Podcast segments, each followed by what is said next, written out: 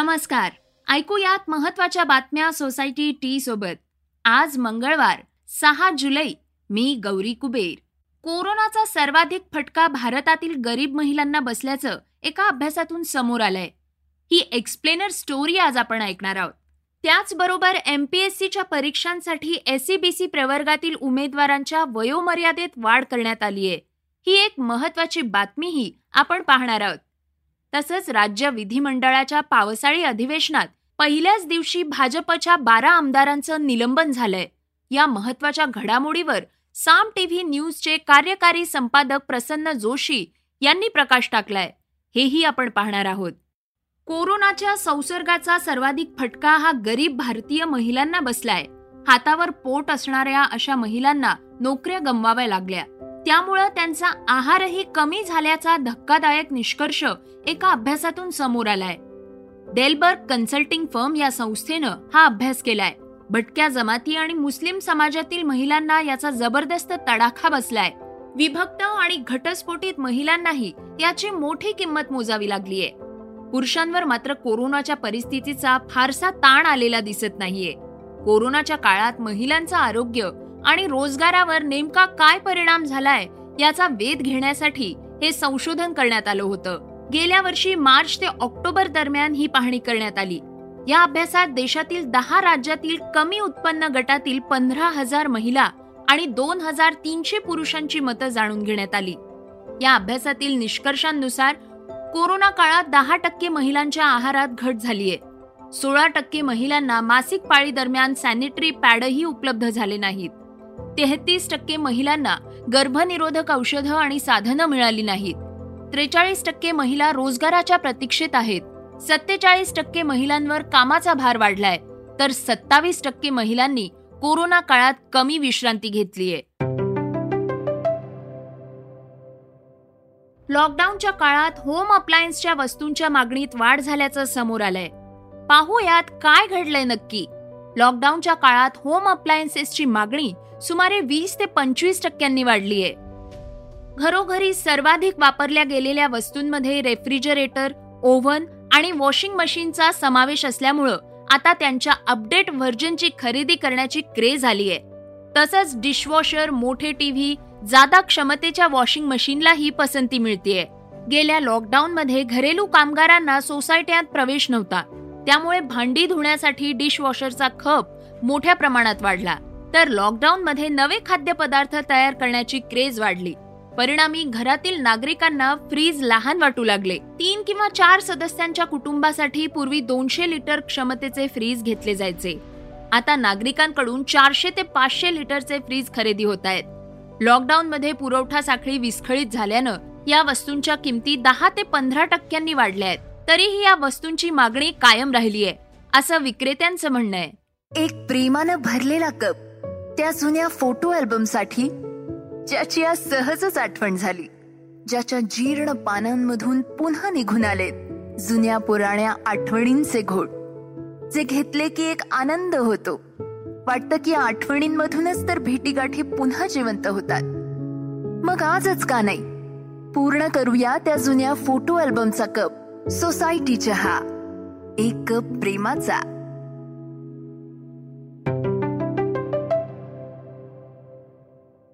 रद्द करण्यात आलेल्या माहिती तंत्रज्ञान कायद्याच्या कलम सहासष्ट अ नुसार आजही गुन्हे दाखल होत असल्याची धक्कादायक बातमी समोर आलीय याबाबत सुप्रीम कोर्टानंही आश्चर्य व्यक्त केलंय. कारण दोन हजार पंधरा सालीच कोर्टानं एक महत्त्वाचा निवाडा देतानाच हे कलम रद्द केलं होतं. या कलमानुसार चिथावणीखोर पोस्ट करणाऱ्या व्यक्तीला तीन वर्षांपर्यंतचा कारावास आणि आर्थिक दंड ठोठावला जातोय. यावर न्यायाधीश नरिमन न्यायाधीश जोसेफ आणि न्यायाधीश गवई यांच्या खंडपीठानं केंद्र सरकारला नोटीसही बजावली आहे. तसंच या कायद्याद्वारे सध्या जे काही सुरू आहे ते धक्कादायक असल्याचं मत खंडपीठानं नोंदवलंय. एमपीएससी करणाऱ्या एस ई बी सी प्रवर्गातील विद्यार्थ्यांसाठीची एक महत्वाची बातमी ऐकूयात. एमपीएससी द्वारे घेतल्या जाणाऱ्या स्पर्धा परीक्षांसाठी एसईबीसी प्रवर्गातील उमेदवारांची वयोमर्यादा त्रेचाळीस वयापर्यंत वाढवण्यात आली आहे राज्यातील ठाकरे सरकारनं हा महत्त्वाचा निर्णय घेतलाय. मराठा आरक्षण उपसमितीचे अध्यक्ष अशोक चव्हाण यांनी सोमवारी विधानसभेत याची घोषणा केली.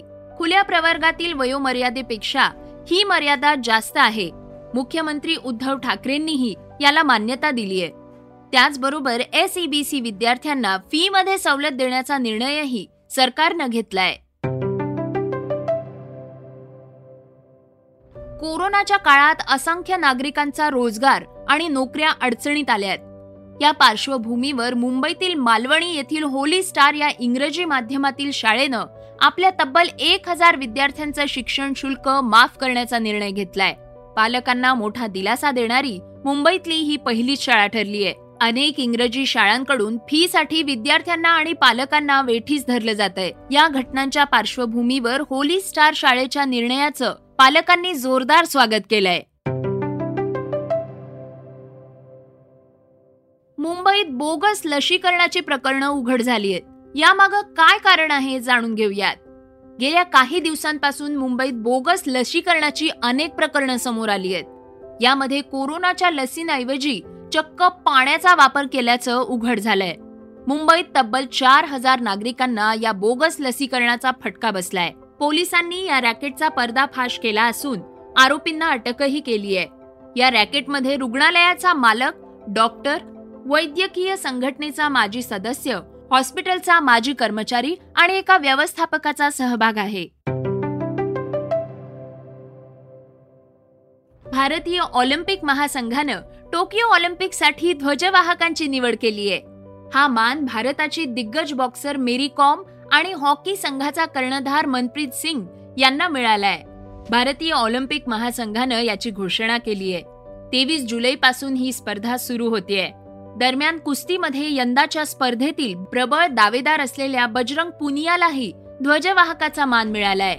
ऑलिम्पिकच्या इतिहासात पहिल्यांदाच भारताकडून महिला आणि पुरुष गटातून दोन ध्वजवाहकांची नियुक्ती करण्यात आली आहे विधिमंडळाच्या पावसाळी अधिवेशनाच्या पहिल्याच दिवशी सभागृहात जोरदार खडाजंगी पाहायला मिळाली आहे ओबीसी आरक्षणाच्या मुद्द्यावरून तालिका अध्यक्षांना धक्काबुक्की केल्याप्रकरणी भाजपाच्या बारा आमदारांना वर्षभरासाठी निलंबित करण्यात आलंय. या प्रकरणाचं विश्लेषण करताना साम टीव्ही न्यूजचे कार्यकारी संपादक प्रसन्न जोशी म्हणाले आज विधिमंडळामध्ये आपल्याला जो राडा बघायला मिळाला आणि भाजपच्या बारा जणांचं सदस्यत्व निलंबित करण्यात आलेलं आहे एका वर्षासाठी तर याच्यामधून दोन तीन गोष्टी आपल्याला बघायला मिळतात. त्याचा एक भाग म्हणजे आघाडी सरकार आक्रमक आहे. म्हणजे मधल्या काळामध्ये झालं असं होतं की शिवसेनेचे नेते नरेंद्र मोदींना भेटत होते मधल्या काळात भेटीगाठी होत होत्या. त्यामुळे संभ्रमाचं वातावरण तयार झालं होतं की बॅकडोर डिप्लोमसी सुरू आहे का शिवसेना आणि भाजपमध्ये? तर असं काही नसून शिवसेना तितकीच आक्रमक आहे. कारण शेवटी विधिमंडळामध्ये तिथे बसलेलं कोणी का असे ना अल्टिमेटली सत्ताधारी म्हटलं की बेसिकली शिवसेना त्याच्यानंतर मग काँग्रेस राष्ट्रवादी. एक मुद्दा एक अतिशय स्पष्ट संदेश दिलेला आहे सत्ताधाऱ्यांनी. त्याच्यामध्ये मी तिन्ही पक्षांना धरतो की आम्ही आक्रमक आहोत आणि आम्ही कोणत्याही प्रकारे गो सॉफ्ट असं धोरण स्वीकारलेलं नाही. त्यामुळे बारा आमदारांच्या निलंबनानं आम्ही बाकीचं आमचं काही भेटीगाठी होत असतील पण आम्ही राजकारणासाठी तितकेच आक्रमक आहोत.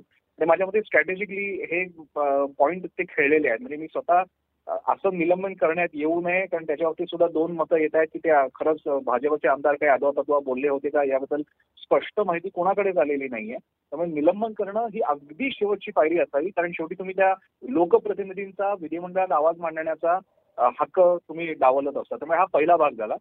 दुसरा भाग असा आहे की जी एक पॉप्युलर थेरी मांडली जाते की विधानसभा अध्यक्ष निवडीसाठीच्या मतांच्या गणितामध्ये भाजपला थोडस माघारी ढकलण्यासाठी बारा जणांचं निलंबन कामी येऊ शकतं. या बाबतीत थोडंसं धाडसी वाटेल पण मला असं वाटतं की विधानसभा अध्यक्षांची निवड त्या अर्थानं होणार नाही असं मला वाटतं. आणि त्याच्या पुढे जाऊन मी म्हणेन उद्या आजचा दिवस ते असं अनेकदा झालेलं आहे की ते वर्ष वगैरे म्हटलं जातं पण अनेकदा अधिवेशन संपायच्या आधी ते निलंबन मागे घेण्यात येतं. आता इतर वेळी व्हायचं असं की अधिवेशनच बऱ्यापैकी दिवसांचं असायचं आता तर असं झालं की आतापर्यंतची अधिवेशनं मिळून अडतीस एकोणचाळीस दिवस झालेले इतक्या कमी दिवस महाराष्ट्रातली अधिवेशनं चाललेली आहेत. ते स्वतःमध्ये चुकीचं आहे. अधिवेशन जास्त दिवस चाललं पाहिजे खरं तर. पण असो मुद्दा असा आहे की मला नाही वाटत की अशी निवडणूक होईल. पहिली गोष्ट. आणि दुसरी गोष्ट उद्याच्या उद्या माझ्यामध्ये अधिवेशन संपायच्या सुमारास हे निलंबन मागे घेण्यात येईल असं मला वाटतं. आजचा हा खेळ एक प्रकारे सिग्नल देण्याचा होता एक प्रकारे आक्रमकता दाखवण्याचा होती. जसे दोन पैलवान कुस्तीच्या आधी एकमेकांना जस्ट असं थोडस इशारा देतात किंवा ऍटिट्यूड देतात तशा प्रकारे हा प्रकार होता आणि ही फार चहाच्या पेल्यातलं वादळ आहे हे उद्या निवडून जाईल असं मला वाटतं. आणि अजून अध्यक्षपदाच्या निवडणुकीचा खरा खेळ अजून बाकी आहे तो इतका लवकर होणार नाही. त्यामुळे माझ्या मते फार अर्थ काढायची आता गरज नाही उलट काही मेजर असेल तर मला हेच वाटतं की निवडणूक होणार नाही आणि निलंबन उद्याच्या उद्या मागेल एवढंच मला या ठिकाणी नमूद करायचं स्क्रिप्ट आणि रिसर्च अमित उजागरे आणि विनायक होगाडे. हे होतं सकाळचं पॉडकास्ट. उद्या पुन्हा भेटूयात. धन्यवाद. वाचा बघा आणि आता ऐका आणखी बातम्या. ई सकाळ डॉट कॉम वर. तुम्ही हा पॉडकास्ट ई सकाळच्या वेबसाईट आणि ऍप वर सुद्धा ऐकू शकता.